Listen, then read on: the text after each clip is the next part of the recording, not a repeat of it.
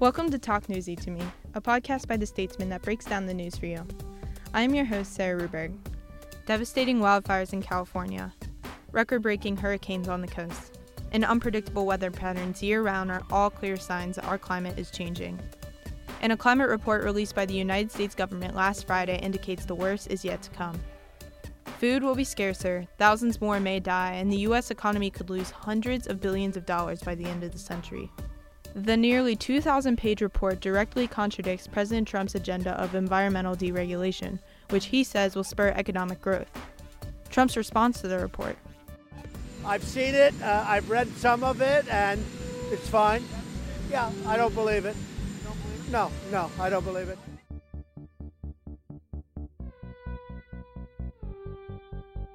I sat down with three Stony Brook students to discuss the report, its impact on our country and the world, and why it all matters to college students. Um, so I'm sitting down talking about the U.S. Climate Report um, with a few people. I'm Sarah Ruberg. I'm a freshman journalism major, and I'm Natalie Grober, and I'm a freshman biochem major.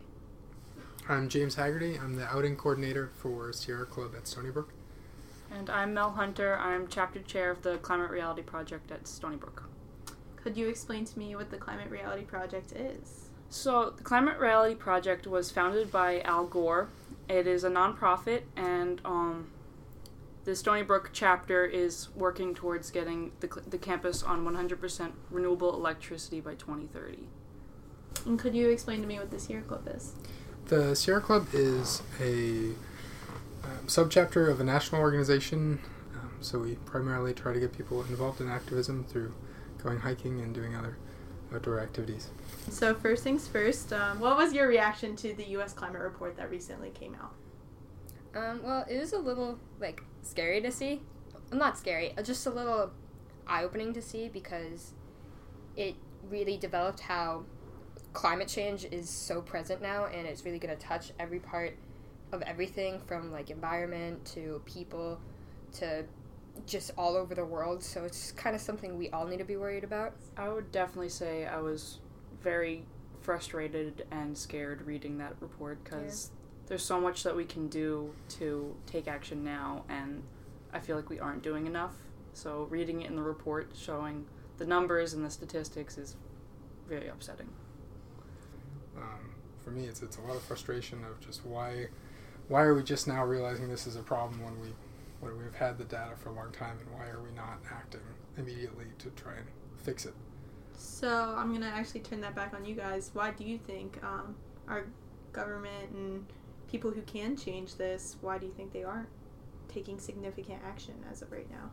Um, I would say mostly because they don't think it's their problem. Yeah. The people that are in office now or have a pull on voting or whatever, they are not going to be around where climate change is affecting every single person's everyday lives. What I'm hearing more and more now too is that a lot of people view it as like almost a snowball effect, how it kind of started off as something small and then continuously became something so much bigger that a lot of uh, politicians, activists, even scientists, even some of them are like, we're too far gone at this point, which is a little sad. Yeah. So, do you think the U.S. will take action in time to solve this from being a more per- permanent issue? I really hope so. I,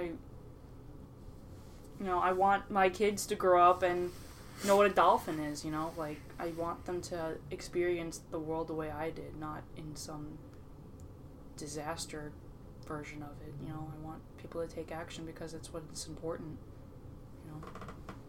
I think that the only real reaction that we can have is to wholeheartedly believe that we will take action um, and do everything that we can to press for action because if we give up, there is no alternative. So, what are some ways that um, we could press for action?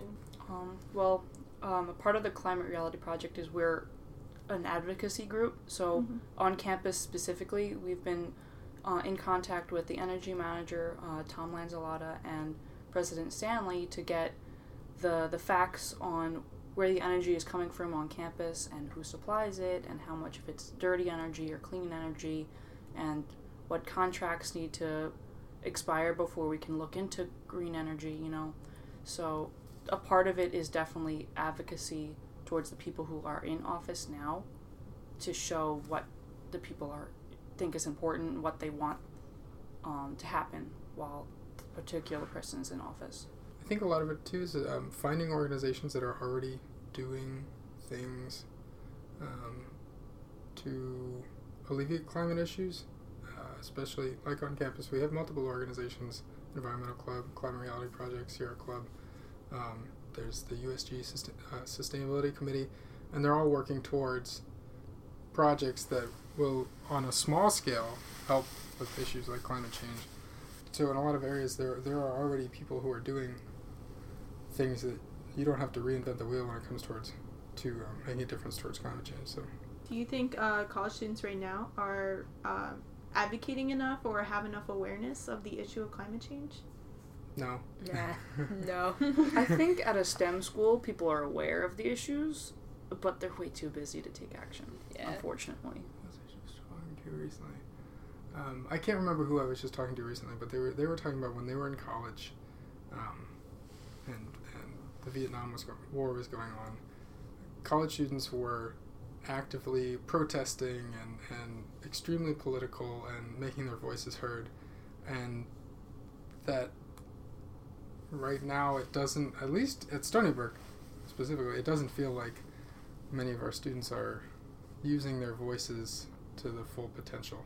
I mean, we, we have the power to, if there's something that's going wrong, I mean, if, if campus dining is using plastic utensils all the time hmm. and we're not okay with that, then we have the power to say, no, we don't want this to, to be happening and stand up and actually say something about it. I think one of the problems is a lot of students don't view it as like a tangible problem. Like they view gun control as an issue because shootings still happen quite frequently. Um, things like vaccine issues, that's pretty prevalent. You can see it. You can see it all happening around you. But with climate control, uh, climate issues, climate control, it's a little bit harder to see because it's a bigger, kind of a more gradual process. Even though now it's starting to pick up a lot, and you can definitely notice it now more. But I think it's just comes down to one of those things that it's a problem that people recognize is there. They just don't like see it as a major priority issue, even though they probably should. Yeah, I agree. I think it's very frustrating to like watch people be so like dispassionate about it, even though they know this is a problem Mhm. and it's affecting people, even if it's not affecting us right now. So it's very frustrating to see for sure. Um, so what are some like policies and regulations like here on campus, nationally, that you would like to see Im- implemented? Going back to the plastic in the dining halls, though. Um, that I think is like a huge problem. If like I know um, things happen, stuff breaks down, but um, when they go from using c- a complete silverware and using a dish return system to complete plastic silver plastic utensils, plastic plates, all of it, it's just not the greatest thing. like I know, like napkins are okay. Um, the straws that are getting popular now, the like, uh, what are Paper, they? The paper yeah. straws, yeah. Like sure, that's a re- that's a okay step, but uh, the plastic utensils kind of gotta go. Yeah, I just walked into the cafeteria today, and instead of using like the plates and silverware, they had like all the plastic stuff out. I was like, oh okay. I don't know about you guys, but I just eating off of plastic, like plates and silverware, is just It's disgusting. weird. Yeah. I, I do not like the feel of plastic in my Like, in mouth, your- on my yeah, teeth. it's like when you're a baby and you put things in your mouth and people would tell you to take them out right away. I- like, why are we doing that now when we were told not to as a kid? Yeah. Um, are there any other things on campus or even nationally that you Mhm. guys would like to see changed? plastic water bottle sales. Uh, I have a personal vendetta against plastic water bottles at all, um, but especially on campus where there there are a plethora of places to fill up your, your reusable water bottle. Um, I think it's absolutely absurd that we sell Dasani water or whatever it is. you know. I would love for a greater push for renewable electricity on campus and off campus. I know Long Island itself is doing a lot with the wind farms and Mhm. whatever, but on campus we have contracts that prevent us from having solar, wind, geothermals, anything on campus to mitigate some of the um, carbon emissions that we use. We have no plans for uh, renewables on campus, and it's incredibly frustrating to me considering the school is like one of the top of the art schools Yeah. and in the middle of an island that's more or less sand. Like we should be uh, doing whatever we can to you know protect the environment around, around us. I don't see that happening. It seems a little hypocritical when you see all the Mhm. go green like, Yeah. like signs everywhere on campus. Or but- even like um like things like recycling isn't really Mhm. as pushed as hard as it should be. Like you go into a suite anywhere and you see the two like the blue bin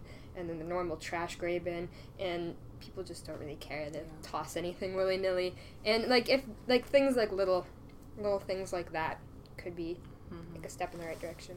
Um, so I'm actually gonna take a little different direction here. Um, so with all back to the U.S. climate report, with all these um, scientific, with all the scientific research coming out on um, if we even increase global warmth by 1.5 degrees Celsius, um, there's going to be catastrophic consequences. Why do you think that um, scientific research is still political debate and not fact? Especially around the issues of environmental change, Mhm. I know. Well, um, I, I honestly I have no idea why some people just don't believe like the straight scientific facts. Like it's becoming more evident now with our current uh, political situation um, because more and more people just look at climate as being climate issues as being like a joke and not actually there, and then it kind of spreads to the rest of the population. But I, I honestly couldn't point to anything in particular. Like I don't get why people don't believe the actual facts supporting the issues with climate right now. Um, I, I've listened to a lot of political news. Um, I think I'm thinking equitable is the right word.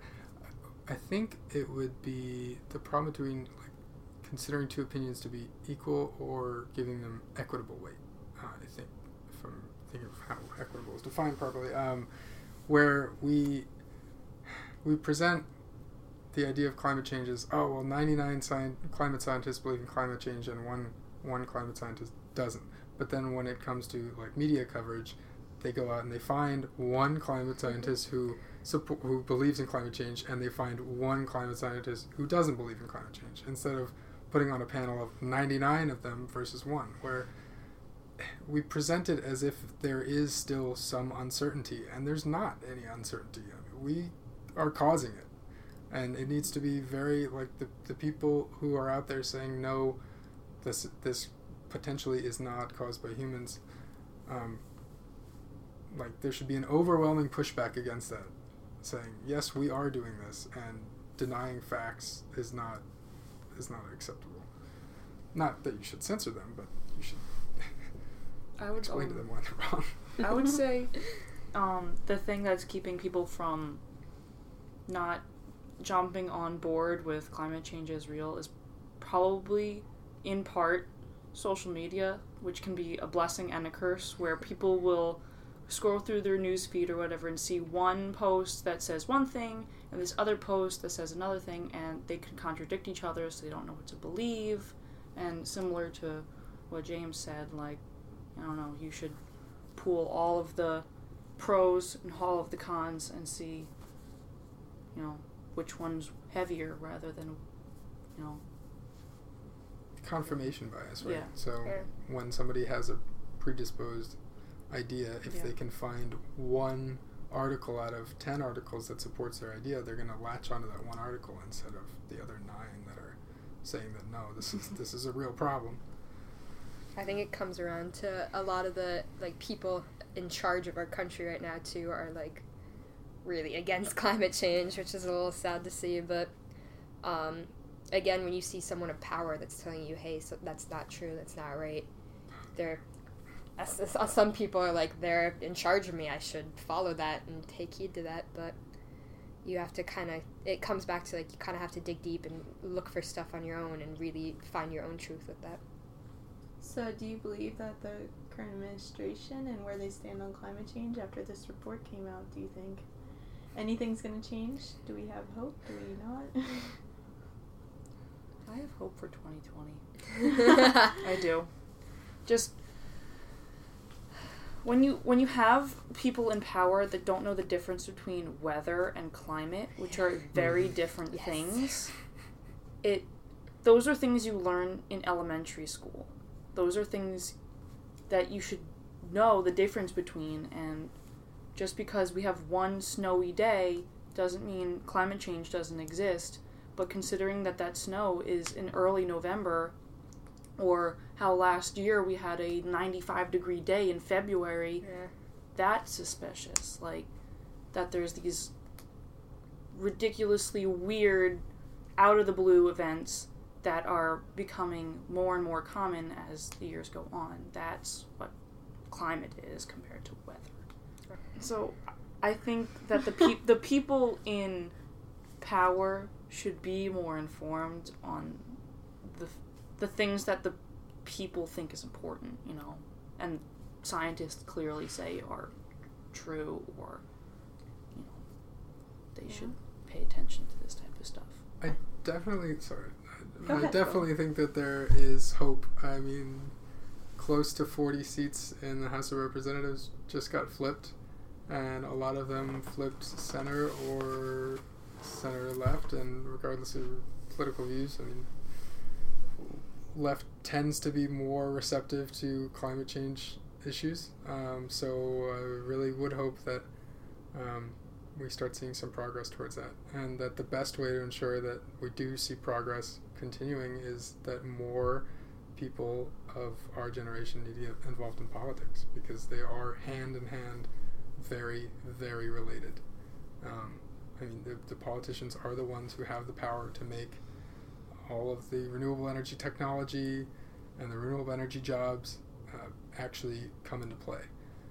It shouldn't have to be a partisan issue. Mhm. Mhm. it really shouldn't Exactly. be It's it's just fact. it's gonna Yeah. it's gonna affect us all. Like if we don't Yeah. do anything, climate change is gonna ruin everybody. Democrat, Republican, somewhere in the middle, any other party. It's gonna affect us all. So why does it have to be a party thing? Yeah. Yeah, it's there was in the report they said it was going to be twice economically it was going to be twice as disastrous as the Great Recession was, and it was that was a pretty rough time. rough time. So, I mean, hopefully we get our act together. Um, it's coming quickly too. I think people think this is a Mhm. futuristic thing. It's not gonna happen in a hundred years or so. No, it's I think there was happening something I read now that said that in our that lifetime. that um we have like twelve years Mhm. to hmm Mhm. reverse the effects or we're screwed. Yeah, and I just read something that was like, um, this came out. What's today? Is today the twenty seventh? It came out today. Um, that CO two emissions have been the highest they've ever been, which um, isn't great. um, I'll just say it at that. So it's like things are like I said before. It's just progressively gonna keep picking up unless something is done to slow it down. Um, so I my last question because this podcast is about um, why college students should care. So, what do you think? Why should college students care? college students should care because this is our planet now.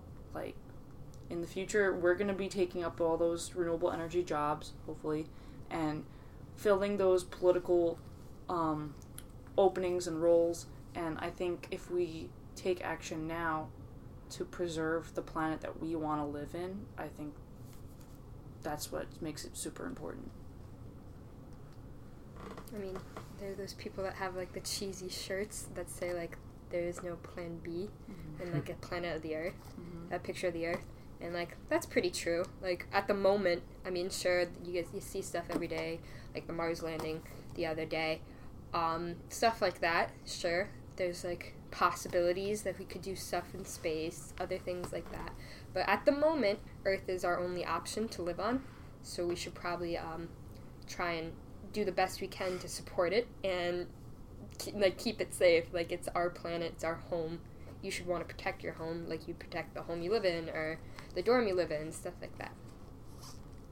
climate change isn't like a final project in Math 101 or, or like intro to, to English or something where, you know, you're going to push it off until the last minute and then cram and get it all done and you know oh we're gonna get our C and we'll be fine. Hmm. We can't wait until the last minute because if we decide in year 11 and a half and if we wait until that deadline and then we decide that we want to care and if we wait until we're 35 and we're about to have a family and then we decide oh wait this was an issue. I wish i had i had said something when i had the chance 15 years ago. Um, that's not going to be a good thing. Um, silence is is not the way to go. We have a voice and we need to use our voice to enact change and we need to yell and yell and yell and tell the people who are in power that they need to do something because we're their constituents and they are supposed to represent us. And if they're not going to do it, then we need to go out and we need to do it ourselves. Because, like you guys said, it's our home. And I want to continue living here, and I think everybody else wants to continue living here.